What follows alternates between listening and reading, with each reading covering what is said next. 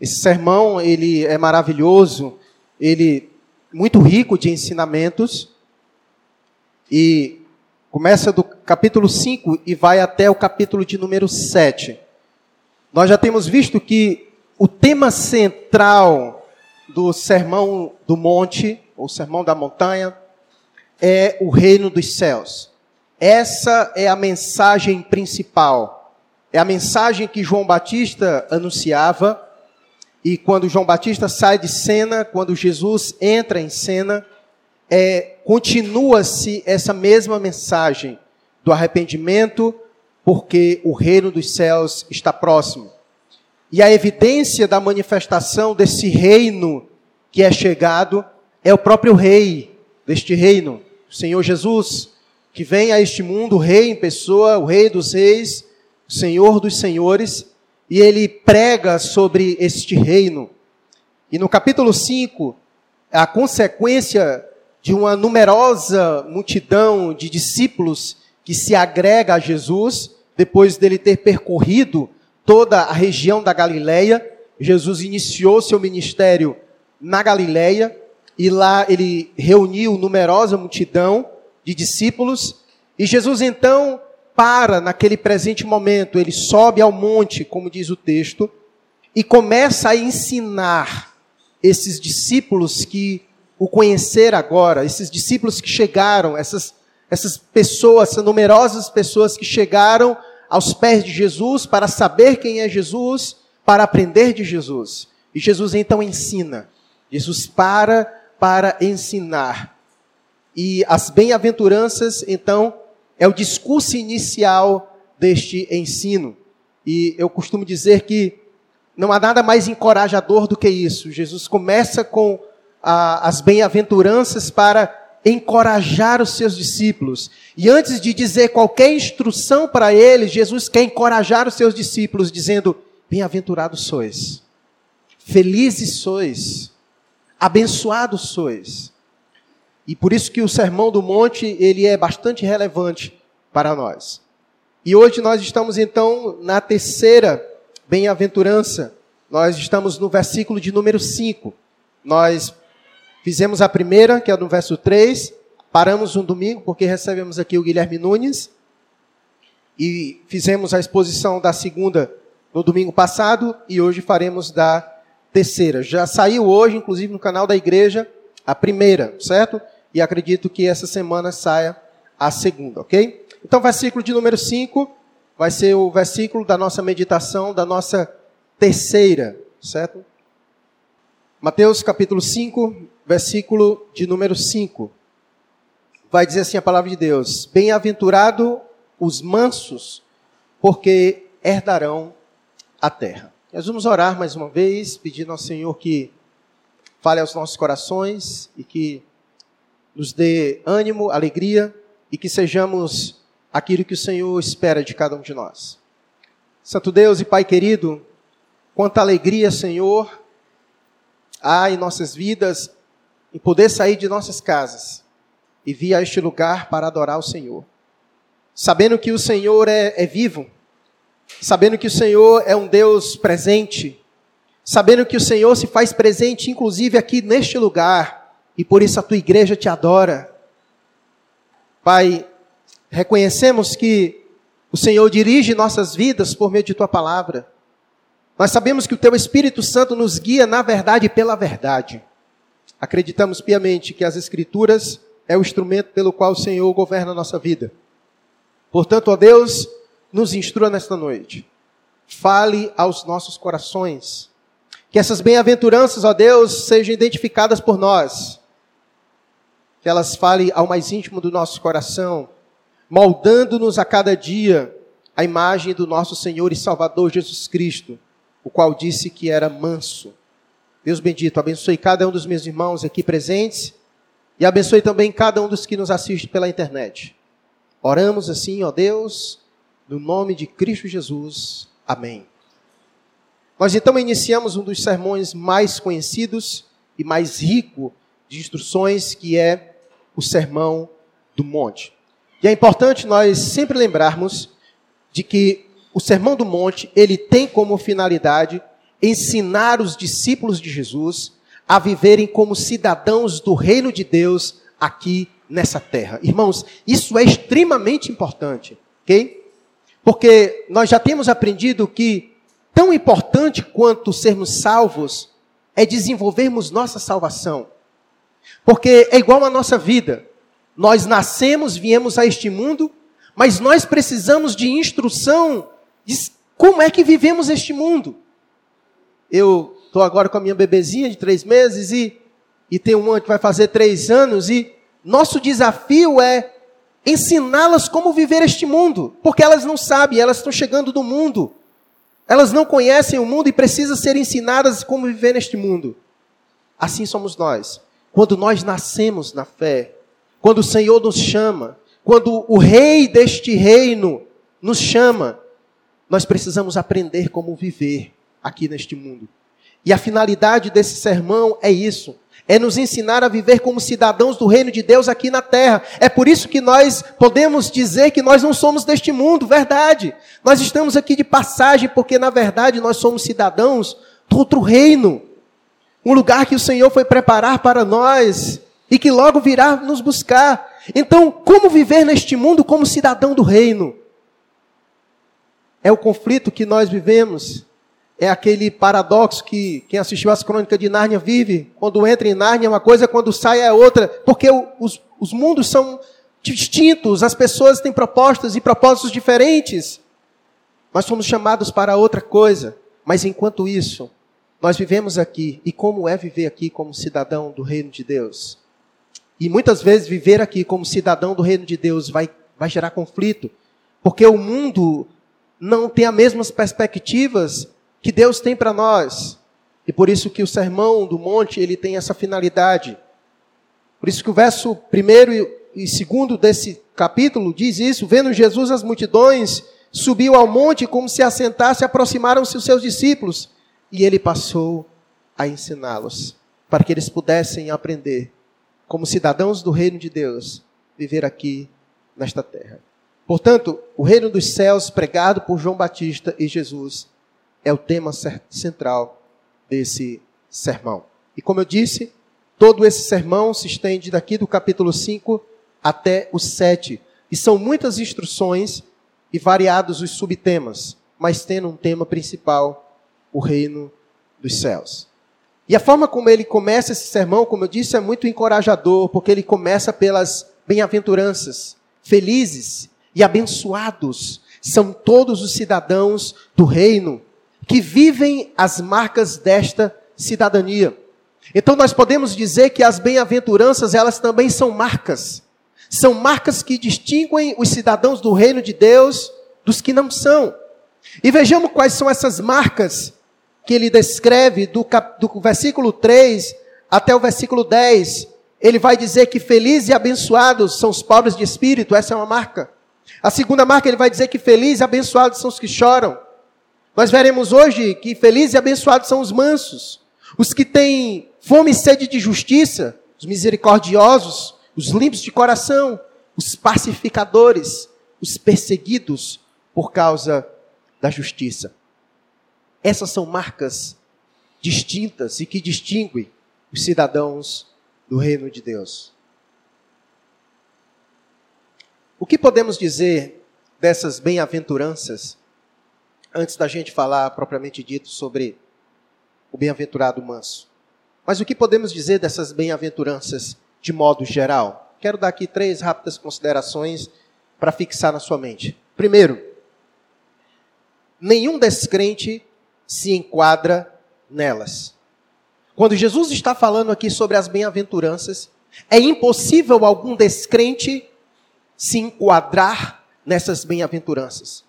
Todas essas bem-aventuranças são características e evidências de quem é cidadão do reino, de quem nasceu através da graça do rei deste reino. É impossível você encontrar é, essas características em pessoas que são descrentes, que não conhecem o rei, porque essas características elas são dadas pelo rei aos seus súditos, aos cidadãos do seu reino. Você pode encontrar algumas coisas parecidas mas não iguais a essas. Porque todas essas são geradas pelo Espírito, são manifestações do Espírito. Por isso que a segunda característica é que essas, essas não são virtudes naturais de um indivíduo. Essas não são virtudes que são passadas de geração a geração, não são virtudes que se aprende em uma escola ou lendo um livro. É obra do Espírito Santo no crente regenerado.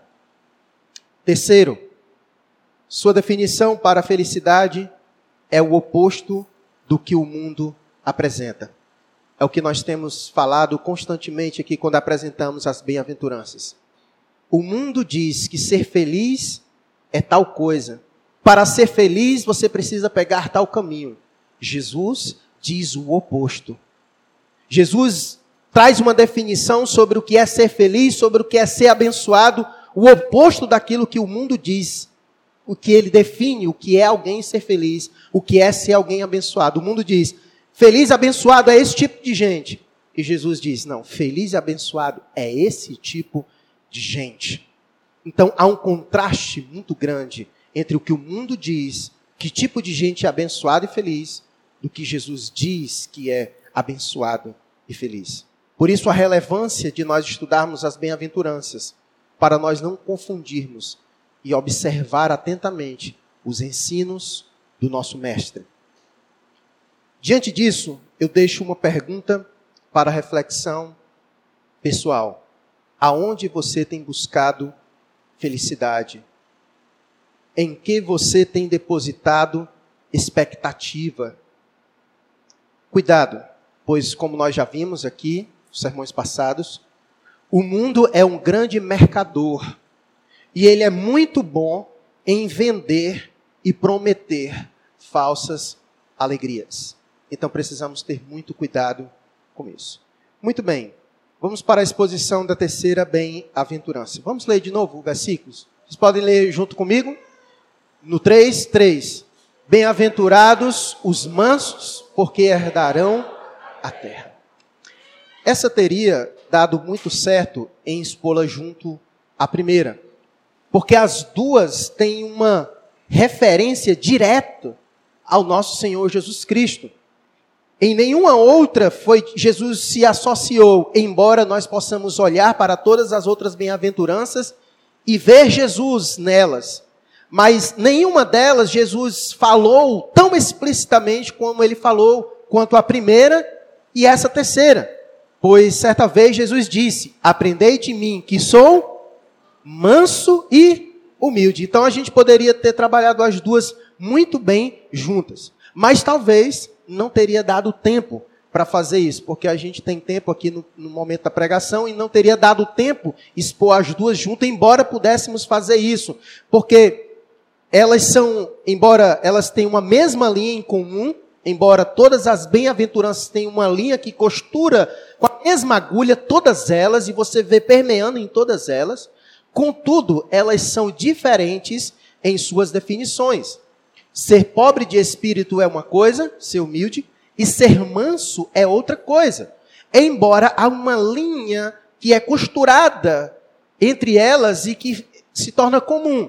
Contudo, elas têm definições diferentes. Por exemplo, a diferença entre mansidão e pobreza de espírito é que pobreza de espírito diz respeito à opinião que uma pessoa tem a respeito de si, sobretudo em relação a Deus, enquanto mansidão diz respeito a seu relacionamento com Deus e com os outros. Então, o que é ser pobre de espírito?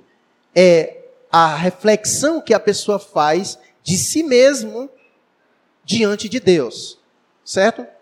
É a condição de estado diante da, da pessoa, diante de Deus. Isso é pobre de espírito. Mansidão é diz respeito ao relacionamento que a pessoa tem com Deus e com os outros, certo? Por isso a relevância é muito grande de nós aprendermos sobre mansidão, certo? Porque ela afeta diretamente a nossa relação com Deus e também a nossa relação com o nosso próximo. E aqui eu fiz até uma brincadeira com o Guilherme, quando a gente chegou aqui mais cedo, né? Mas se eu fizesse essa pergunta de supetão para você, o que é ser manso? O que, que você diria? Sem pensar, o que é ser manso? Você conseguiria dar uma definição? Talvez a gente nunca parou para pensar sobre isso, sobre a importância e a relevância de sermos mansos, sobre a expectativa que Deus tem sobre os seus discípulos, de que eles sejam mansos. Ora, se nós somos discípulos de Jesus, e se ele é o mestre, então nós devemos seguir os seus passos. E ele mesmo disse isso, olha, aprendei de mim, que sou manso. Então aprendam. A pergunta é, você aprendeu? Para você aprender, você precisa primeiro saber o que é. Se você não sabe nem o que é ser manso, talvez seja difícil você aprender com o mestre. Por isso a importância de hoje nós aprendermos sobre o que é ser manso. Talvez nas suas leituras bíblicas você tenha passado desapercebido em várias passagens bíblicas, que inclusive fala sobre mansidão. Há vários textos bíblicos que corroboram essa verdade, como Segunda Coríntios, capítulo dez, verso primeiro, Colossenses, capítulo três, verso doze, Primeira Pedro três, verso quinze a dezesseis, Tiago, do capítulo um, dezenove ao vinte e um, e um dos principais dele, que é o de Gálatas, coloca para mim aí, Mateus, por favor. Só passar. Ah, não, Mateus não, ele está aqui, né? Desculpa aí, viu, Pedro? E esse é um dos principais, é um dos principais textos que nos apresenta a importância e a relevância da mansidão em nossa vida. Essa, na verdade, é uma evidência de todo aquele que é crente, porque todo aquele que é crente tem um fruto do Espírito, né? Lembram-se que a gente conhece a árvore pelo seu fruto. Todos aqueles que nasceram do reino, eles são a habitação do Espírito, e quando eles recebem o Espírito Santo, eles têm o fruto do Espírito. E o fruto do Espírito é amor, alegria, paz, longanimidade, benignidade, bondade, fidelidade e mansidão. E mansidão, certo? Faz parte da nossa vida, é uma evidência de que nós somos do Senhor. É a mansidão. Ele é manso, o Senhor. E ele disse, aprendei de mim que sou manso. E se o Espírito Santo habita em nós, e o fruto desse Espírito que habita em nós, é então a mansidão, ok? E aí, fixa mais uma vez aquilo que eu falei. Essas características das bem-aventuranças, elas são próprias de crentes, daqueles que nasceram do Espírito. Porque quem não é crente não tem o fruto do Espírito. Se ele não tem o fruto do Espírito, logo ele não tem a mansidão. Porque essa é uma evidência do Espírito, que o fruto do Espírito é essa, certo? Por isso que eu falei sobre isso. Mas, pastor, eu conheço várias pessoas que não são crentes e são mansas. E agora, como resolver esse dilema? O grande problema está na definição. O que é ser manso para você? Talvez você ache que ser manso é alguma coisa que seja parecido com isso e por isso você fala isso. Portanto, nós vamos, para responder essa pergunta, nós vamos pegar o mesmo caminho ah, que trilhamos com as outras bem-aventuranças. A gente primeiro começa falando sobre o que não é, para depois a gente falar o que é, certo? Para que a gente possa enriquecer. Antes de tudo, eu quero lhe dizer uma coisa. Não há uma definição exclusiva para, para mansidão, embora a gente possa conceituar, como eu acabei de dizer, podemos dizer que mansidão diz respeito a relação com Deus que o indivíduo tem com o seu próximo, mas na prática, nos pormenores, certo? Mansidão pode ser vista de várias maneiras, ok? E eu vou fazer isso, eu vou dar vários exemplos do que não é e do que é, para que a gente possa abraçar o máximo possível de exemplos do que é ser manso, ok?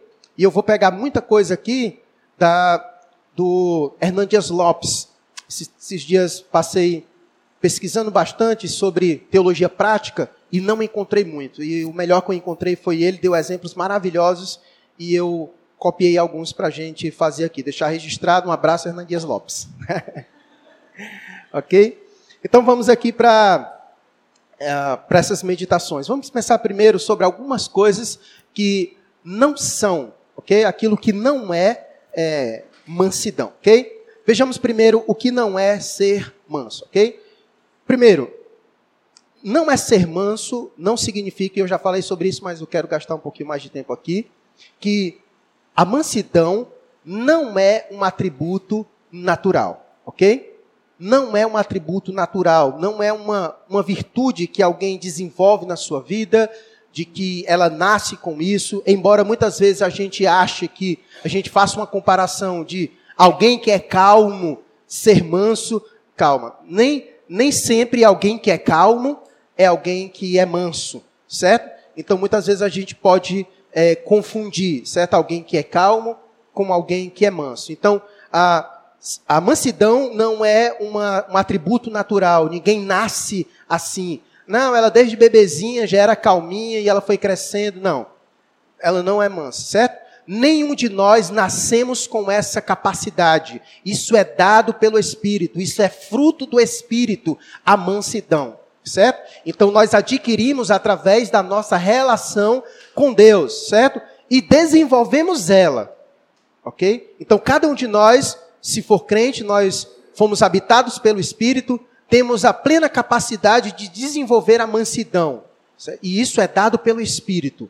É obra de Deus. Não é um atributo natural. Não é algo que a gente adquiriu da nossa família ou algo que a gente aprendeu na escola, através de bons modos, não. Certo? É obra de Deus. Então, não é um atributo ah, natural. Certo? Segundo, ser manso não é ser mole, não é ser frouxo, não é ser medroso, não é ser covarde, não é ser fraco, não é ser tímido e não é ser impassivo. E qualquer outra coisa dessa natureza que, que a gente poderia aqui citar, certo? Primeiramente, você precisa aprender isso, porque às vezes a gente confunde, certo? Ser mole, ser frouxo, ser medroso, ser covarde, ser fraco, ser tímido com ser manso, certo? O próprio Jesus é a prova disso, certo? Em diversos momentos, nós vimos Jesus pegar o chicote e botaram os cambistas para correr, não foi isso que ele fez? Virou a mesa lá dos cambistas, fez isso. Nós vimos o nosso próprio Senhor e Salvador ter coragem para ir morrer na cruz do Calvário em nosso lugar. Então não tem nada de timidez, não tem nada de medroso, não tem nada de frouxo e nem de impassivo. Jesus chega, combate os líderes religiosos, ele confronta os líderes religiosos cara a cara, diz verdades duras aos seus ouvintes. Então não confunda mansidão com frouxidão, com ser mole, com ser impassivo, com ser medroso, com ser covarde, certo? A história da igreja vai nos apresentar grandes homens de Deus que mostraram muita coragem na sua vida. Homens que deram a vida pelo evangelho, homens que morreram de martírio, homens corajosos, homens ah, que, que, que tinham muita passividade, homens que ah, morreram pela causa do evangelho, homens que lutaram pela verdade, homens que deram a vida pela verdade. Ainda hoje Deus tem levantado homens assim e mulheres. Então não confundir ser manso com ser mole, com ser frouxo, com ser impassivo. É alguém que está sempre ali inerte, parado. Ah, ele é manso, é por isso que ele nunca faz nada. Não, calma, isso não é ser manso, certo? Então pensar sobre isso é, é importante, ok? Então, não é um atributo natural. Ser manso não significa ser mole, ser frouxo, ser impassivo, medroso, covarde, fraco, tímido. Nada a ver com isso, ok? Ser manso também não significa manter a paz a todo custo, bom? Isso é importante também a gente dizer, porque alguém pensa que ser manso é alguém que sempre está disposto a ceder, é alguém que está sempre disposto a manter a paz a todo custo. Isso, na verdade, é chamado hoje de politicamente correto. É alguém que nunca se levanta contra nada. Ele é aquele tipo de pessoa impassivo total, porque ele aprega isso, não, meu negócio é paz, ainda que eu tenha que negar a verdade, ainda que eu tenha que abrir mão dos meus princípios, ainda que eu tenha que ser omisso a alguma coisa, o importante é manter a paz a todo custo. Eu nunca vi esse cara brigando, nunca vi ele se levantando, nunca vi... Pronto, mas também nunca vai ver ele fazendo outra coisa, porque ele só sabe fazer isso. Certo? Então, isso não significa ser manso. É alguém que, que ser manso não significa manter a paz a todo custo. Vai haver momentos em que nós teremos que nos levantar. E há momentos em que não haverá paz. Há momentos em que haverá guerra. Há momentos em que haverá guerra. Infelizmente. Isso precisamos aprender a ter postura diante das coisas.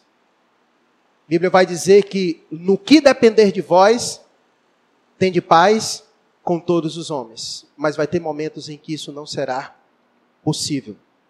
Principalmente se para isso nós tivermos que negar a verdade, tivermos que negar o evangelho, tivermos que negar os nossos princípios, talvez não vai haver paz nesse momento. O conflito será inevitável. Portanto, ser manso não é alguém que procura manter a paz a todo custo. Não significa ser manso. Talvez seja alguém que não tenha princípios, alguém que não tenha valores, e por isso abre mão facilmente delas. Hoje, no politicamente correto, é isso que eles querem de nós, né? É essa postura que eles esperam de cada um de nós. Mas isso não significa ser manso. Ser manso não é simplesmente ter o controle externo. Mansidão não tem a ver com coisas externas. Na verdade, todas essas bem-aventuranças, elas têm a ver com aquilo que é interno e não a ver com aquilo que é externo. Portanto, ser manso não significa ter o controle externo. Às vezes você pode encontrar alguém que aparentemente ele transmite ser manso.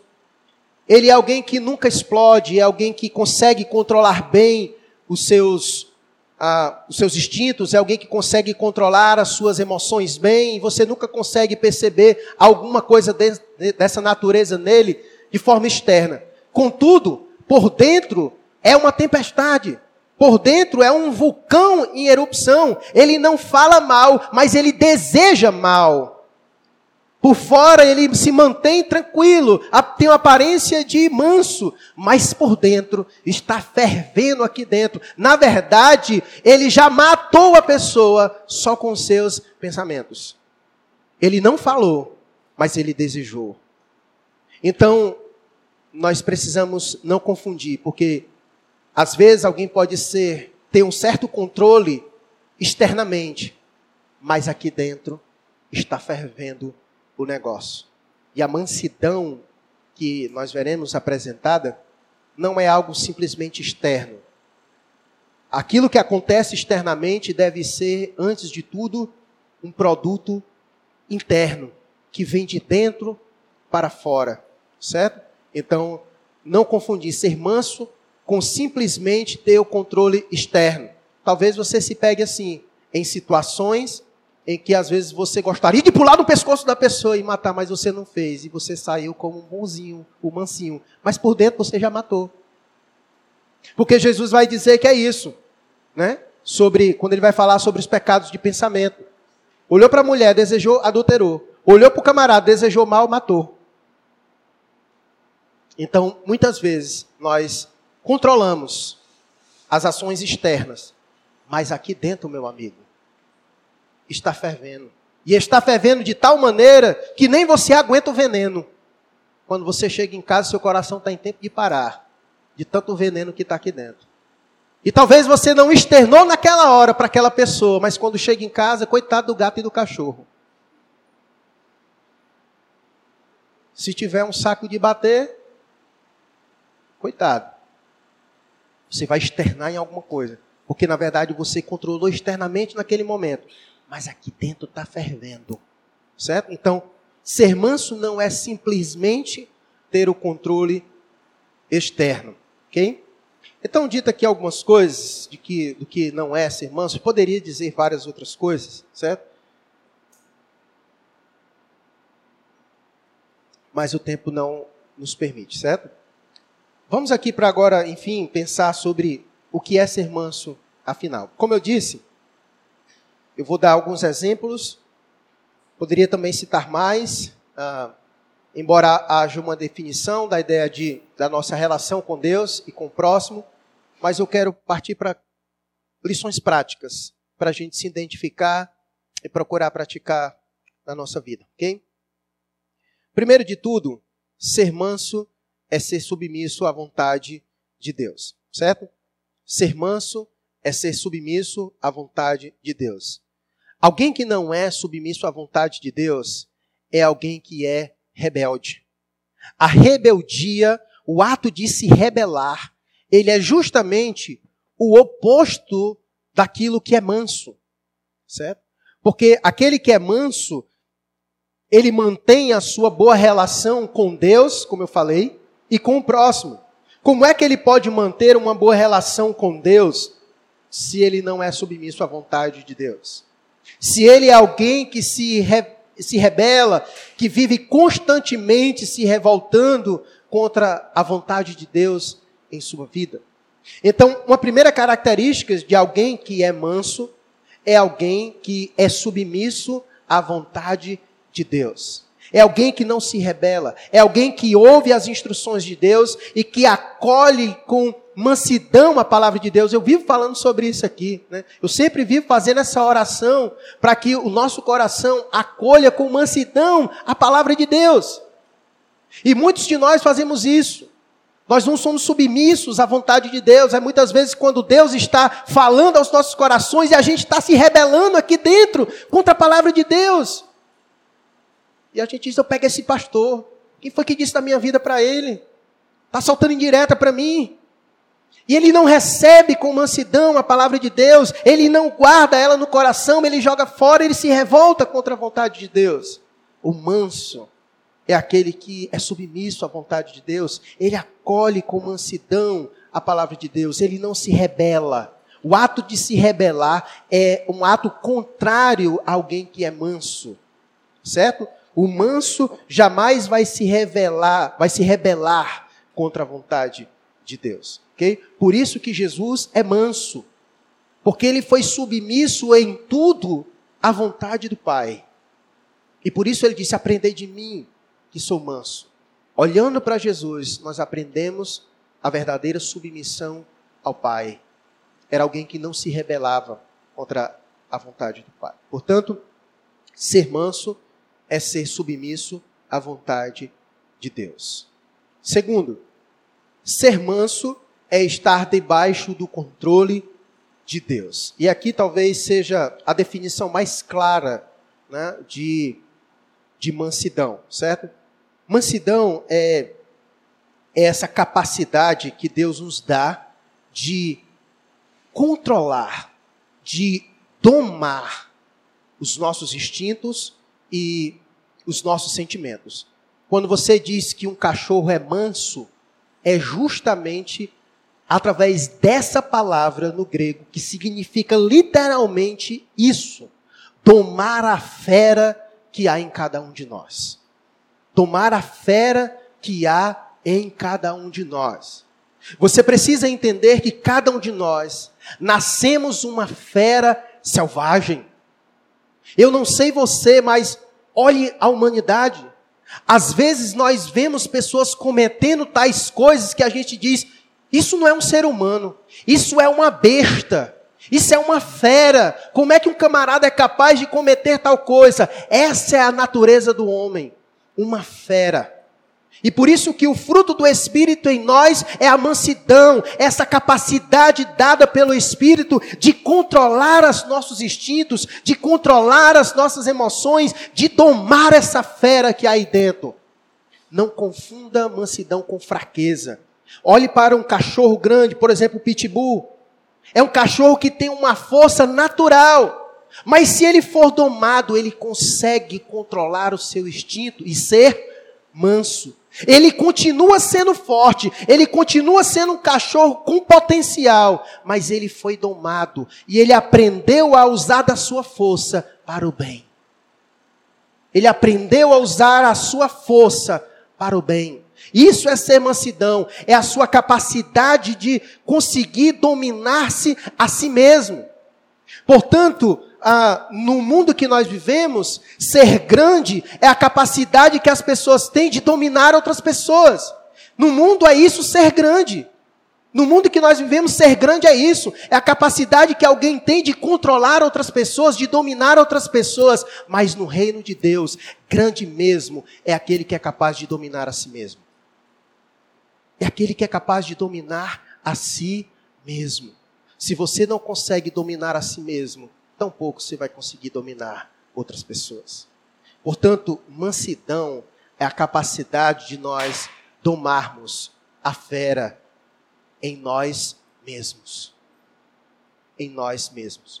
E somente a ação do Espírito Santo em nós é capaz de nos ajudar a domar essa fera que há em nós. Quando você olha a conversão do apóstolo Paulo, é isso.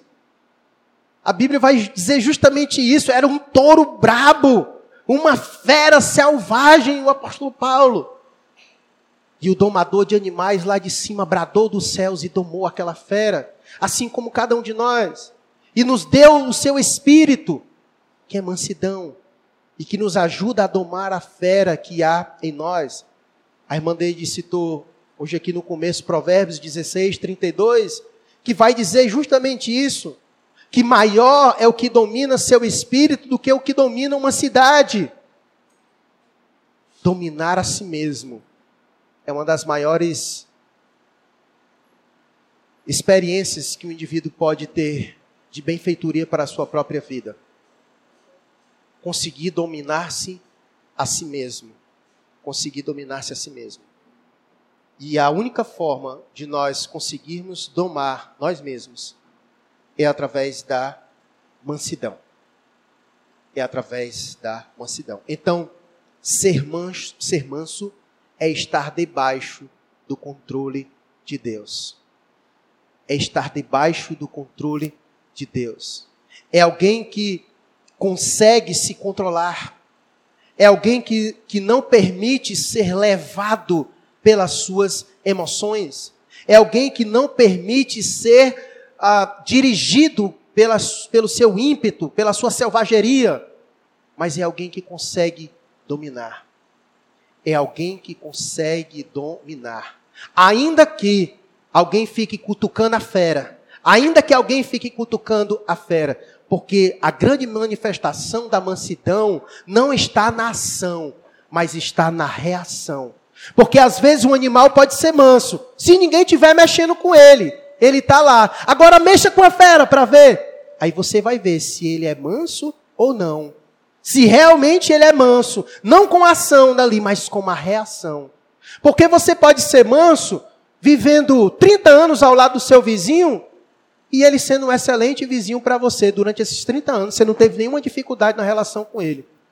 Mas a partir do momento em que aquele vizinho começar a ser uma pedra no teu sapato, vamos ver a reação agora. Você é manso enquanto ninguém pisa no seu pé. Mas qual vai ser a reação quando alguém pisar no seu pé? Então, mansidão, nós conseguimos presenciar, é na reação. Nem tanto na ação, mas é na reação. O que fazem quando cutucam a fera? Se somos uma fera, e se o Espírito tem nos ajudado a domar, nós veremos se realmente essa fera foi domada, quando cutucarem a fera. E nós vivemos em um mundo, irmãos, onde constantemente nós somos, ó, cutucados. Às vezes você está bem quietinho na sua, né? E vem um enviado do cão e pá, dá uma cutucada em você. E é nessa hora que muitas vezes a gente se mostra que é uma fera e devora. A gente mostra as unhas e depois encolhe.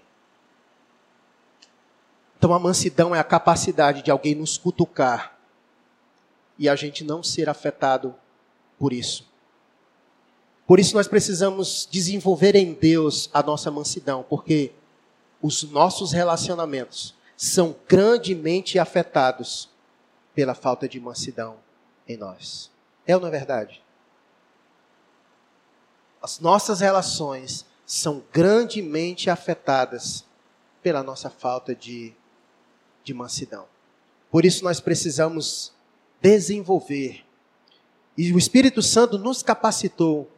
Nós temos o fruto do Espírito em nós, que é a mansidão. Portanto, nós não temos desculpas. eu penso que cada cutucada dessa é uma oportunidade que Deus está nos dando de nós desenvolvermos a nossa mansidão. É igual a paciência. A pessoa, pastor, eu não sou paciente. Como é que eu aprendo a ser paciente?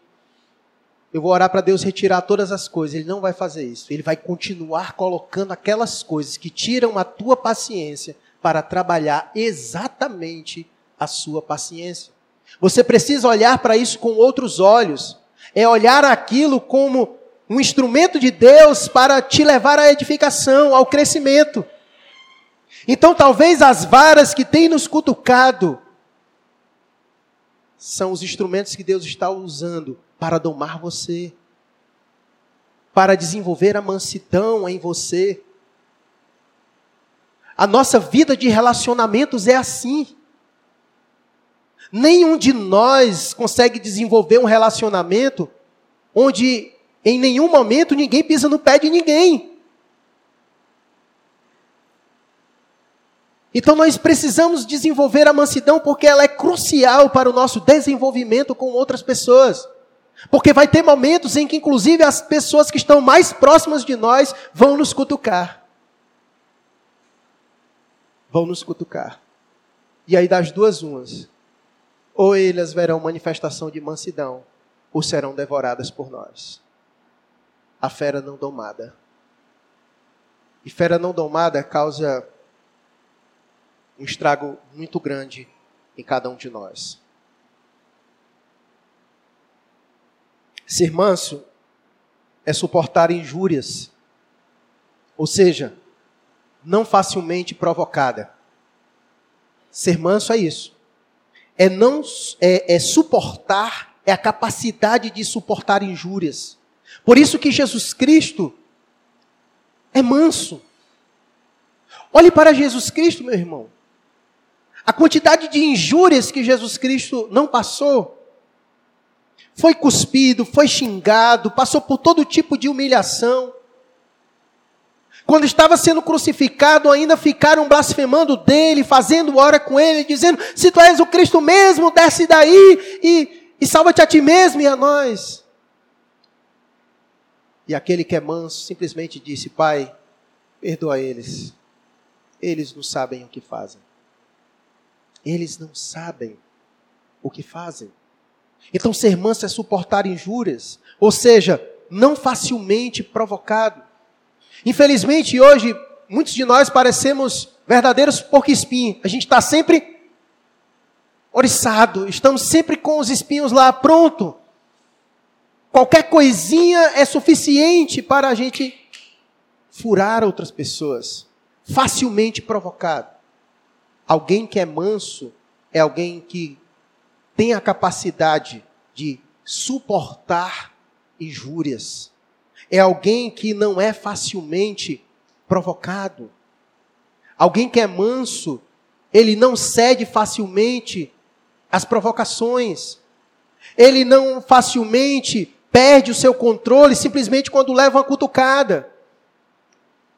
Ele é alguém que consegue suportar injúrias e não é facilmente provocado. O manso é aquele que sabe que a vingança pertence ao Senhor. O manso é aquele que não procura retribuir o mal com mal. Ele sabe que a vingança pertence ao Senhor. É alguém que perdoa com facilidade. Esse é o manso. É alguém que perdoa com facilidade. Como Jesus Cristo, que no ato da sua agonia, mesmo tendo depois de ter sido injuriado, injustiçado, blasfemado, ele olha para aqueles que lá estão e diz, Pai, perdoa eles. Pai, perdoa eles. Eles não sabem o que fazem. Olha a disposição do manso em perdoar. Mesmo sendo afrontado, mesmo estando na cruz, mesmo tendo passado por tudo que passou, consegue olhar para aqueles que estavam lá, literalmente com as varas. Pai, perdoa eles. Eles não sabem o que fazem. O manso é alguém que perdoa com facilidade. É alguém que perdoa com facilidade. Ser manso é estar disposto a sofrer o dano.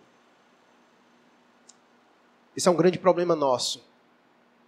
Alguém vê isso como virtude, mas não é virtude não, tá? Quando você ouvir alguém dizendo assim, eu não levo desaforo para casa não. Esse aí nunca foi manso. Não há nenhuma virtude nisso. Eu só é homem, levo desaforo para casa não. Sou bem besta. Retribuo na mesma moeda. É olho por olho, dente por dente. Você não tem virtude nenhuma nisso aí, meu amigo. Esse negócio de não levar desaforo para casa. Sofra o dano. Sofra um dano. Aprenda com Jesus, quando derem aqui, vire aqui. Quando te chamarem para andar uma milha, anda duas. Quando te pedirem uma túnica, dá logo o teu guarda-roupa todo. Não há nenhuma virtude nisso. Não há nenhuma virtude nisso. O manso é aquele que leva o desaforo para casa. E em Deus, perdoa aquele. Esse é o manso. Que leva o desaforo para casa e perdoa aquele. Esse é o manso. Ele está disposto a sofrer o dano. Ele está disposto a sofrer o dano. Esse é o manso. Jesus veio disposto a sofrer o dano. E sofreu dano. Em nossas relações, muitas vezes, nós iremos sofrer o dano. Teremos que ir para casa sofrendo mesmo. Porque não pertence a nós a vingança. Não pertence a nós retribuir o mal com o mal. Então, em muitos momentos, o manso sofrerá o dano. Como nós vimos no domingo passado, bem-aventurados são os que choram, porque serão, vá para casa chorar, porque você será consolado. Vá para casa como manso, porque herdarão a terra, como nós já veremos. Sofra o dano, sofra o dano. E mais um exemplo, para a gente caminhar para a conclusão. Ser manso é pôr os interesses do outro na frente dos nossos. E eu quero usar um exemplo maravilhoso para isso. Primeiro de Jesus. Veja o que Jesus fez. Ele abriu mão. Filipenses vai dizer que Jesus abriu mão. Ele não usou como usurpação o fato de ser Deus. Ele abriu mão dos seus privilégios. Ele Ele colocou os interesses daquele que ele veio morrer na frente. Ele veio para morrer no nosso lugar. Mas vamos para um, um exemplo mais prático, mais próximo a nós. Lembram da história de Abraão e de Ló em Gênesis capítulo treze? Ora, meu irmão, quem era Ló diante de Abraão? Abraão era o senhor de terras. Ló, na verdade, desenvolveu por causa da bênção de Abraão. E mesmo assim, sendo mais velho, aquele que tinha o direito, aquele que tinha toda a autoridade, Abraão chega para Ló e diz, faz o seguinte, os nossos pastores não estão mais conseguindo andar juntos, porque eu tenho muitos bens e você tem muitos bens. Abraão cedeu o seu privilégio para Ló, porque ele visava o interesse dele primeiro e diz, faz o seguinte, escolhe para onde tu quer ir. Se tu for para a direita, eu vou para a esquerda. Se tu for para a esquerda, eu vou para a direita. É teu direito. Olha o que Abraão fez. Abraão era manso. E ele não colocou os seus interesses. Ele colocou os interesses de Ló na frente do, do dele. E Ló então escolheu as campinas do Jordão. E foi. E Abraão então foi para o outro lado, para Canaã. E qual dos dois foi abençoado? Abraão, porque ele era manso, porque ele não colocou seus interesses na frente do outro. Isso é ser manso. Isso é ser manso. E último exemplo aqui, para finalizar, que eu não poderia deixar de falar, de Moisés, que eu tinha esquecido. Eu queria que Pedro Lucas coloque o texto aí para mim de Números capítulo doze. Por gentileza. Números capítulo de número doze. Esse exemplo de Moisés é maravilhoso. Números capítulo doze. Muito bem. Acompanhe comigo aqui essa leitura, rapidinho, e veja o que a Bíblia vai dizer. Antes de tudo, coloca o verso três, depois a gente volta para um, só para você ter uma ideia de quem era Moisés. Bota o verso três. Não, o versículo três, do capítulo doze. Olha o que, olha o que a Bíblia vai dizer de Moisés. Era o varão Moisés, muito o quê? Manso, mais do que todos os homens que havia sobre... Já pensou? E lembre-se que eu disse, esse é o mesmo Moisés que quando desceu do monte, que viu a, o pessoal construindo o bezerro de ouro, disse, mata, vai morrer todinho, lembra? É manso. Não confunda ser manso com frouxo. Não confunda, tá? Não confunda. Mas a Bíblia disse que ele era o mais manso sobre todos os homens que havia sobre a terra. Vamos ver por que ele era manso nessa história. Aqui, capítulo doze, bota desde o versículo um aí. Acompanhe comigo essa historiazinha rapidinha, até o versículo treze. Bota um versículo um aí, Pedro Lucas. Falaram Miriam e Arão contra Moisés por causa da mulher cuxita que ele tomara. Pois tinham tomado a mulher cuxita. E disseram, porventura tem falado o Senhor somente por Moisés? Não tem falado também por nós? O Senhor ouviu. A, a queixa era, eles estavam invejosos de Moisés. Porque Moisés tinha uma boa relação com Deus e eles, será que é só Moisés que consegue ter relação com Deus? Ninguém mais consegue ter? Deus ouviu essa queixa deles. Porque o privilégio que Moisés tinha com Deus fora dado por Deus. E eles estavam com inveja por causa disso. E o Senhor ouviu. E era o varão Moisés muito manso, mais do que todos os homens que havia sobre a terra. Logo, o Senhor disse a Moisés, e a Arão e a Miriam, vós três, saí aí da tenda da congregação. E saíram eles três. Então o Senhor desceu na coluna de nuvem, e se pôs à porta da tenda. Depois chamou a Arão e a Miriam, e eles se apresentaram. Então disse, ouvi agora as minhas palavras. Se entre vós há profeta, eu, o Senhor, em visão a ele, me faço conhecer ou falo com ele em sonhos. Não é assim com o meu servo Moisés, que é fiel em toda a minha casa. Boca a boca falo com ele, claramente e não por enigmas, pois ele vê a forma do Senhor. Como, pois, não temestes falar contra o meu servo, contra Moisés? E a ira do Senhor contra ele se acendeu e retirou-se. A nuvem afastou-se de sobre a tenda, e eis que Miriam achou-se leprosa, branca como neve. E olhou Arão para Miriam, e eis que estava leprosa. Então disse Arão a Moisés, ai, Senhor meu, não ponhas, te rogo, sobre nós este pecado, pois loucamente procedemos e pecamos. Ora, não seja ela como um aborto, que saindo do ventre de sua mãe, tem a metade de sua carne já consumida. Olha o que Moisés fez. Moisés clamou ao Senhor dizendo, ó Deus, rogo-te que a cures. Aqueles que estavam querendo passar a perna em Moisés. Moisés orou por ela. Quer passar rasteira em mim? Deus cura ela. Deus cura ela. Olha como ele era manso. Porque eu disse que ser manso é alguém que perdoa com facilidade. É alguém que suporta injúrias. Moisés não se rebelou. Quer passar a perna em mim? Quer tomar minha frente? Está com inveja de mim? Quer brigar? É... Não. Vou orar por você.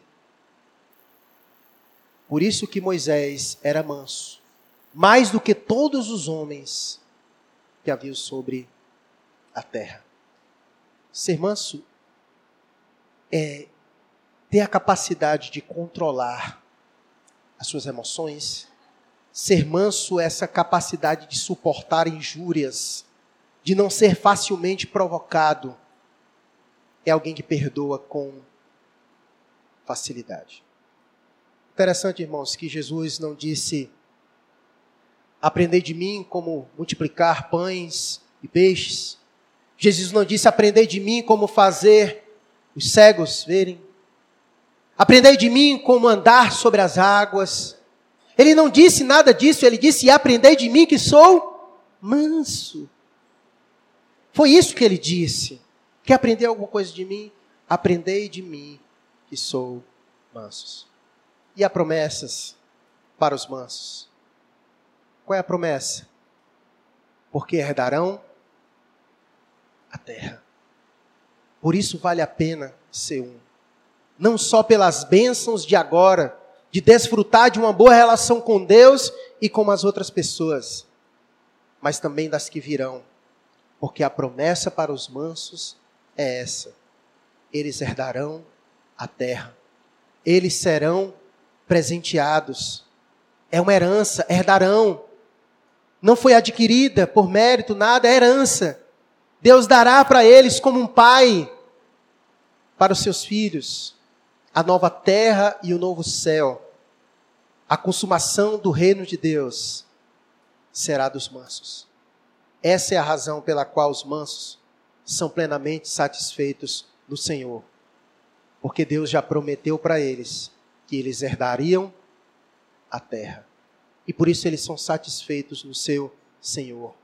Por isso são submissos à vontade do seu Senhor. Eles sabem que em Cristo já possuem tudo. E por isso eles não reivindicam nada nesta vida. Porque eles já sabem que tudo pertence a eles. Porque o Senhor prometeu que daria a eles a terra. Então eles não ficam reivindicando nada a Deus nessa terra. Porque Deus já deu toda ela para eles. Para eles. Bem-aventurados são os mansos. Feliz mesmo são os mansos. Quem é manso consegue ter uma vida de felicidade diante de Deus e diante dos homens. A verdadeira felicidade não é ter, mas a verdadeira felicidade é ser. Se você é manso, você será feliz, porque essa é a promessa de Deus. Bem-aventurados os mansos, porque herdarão a terra. Talvez você tenha dificuldade com a mansidão. Ora agora ao Senhor, fala com Ele. Pede ao Senhor que dome essa fera aí dentro. O Espírito Santo de Deus que habita em nós é amor, alegria, paz, longanimidade, benignidade, bondade, fidelidade e mansidão. Mansidão. Deus tem chamado a você a ser manso.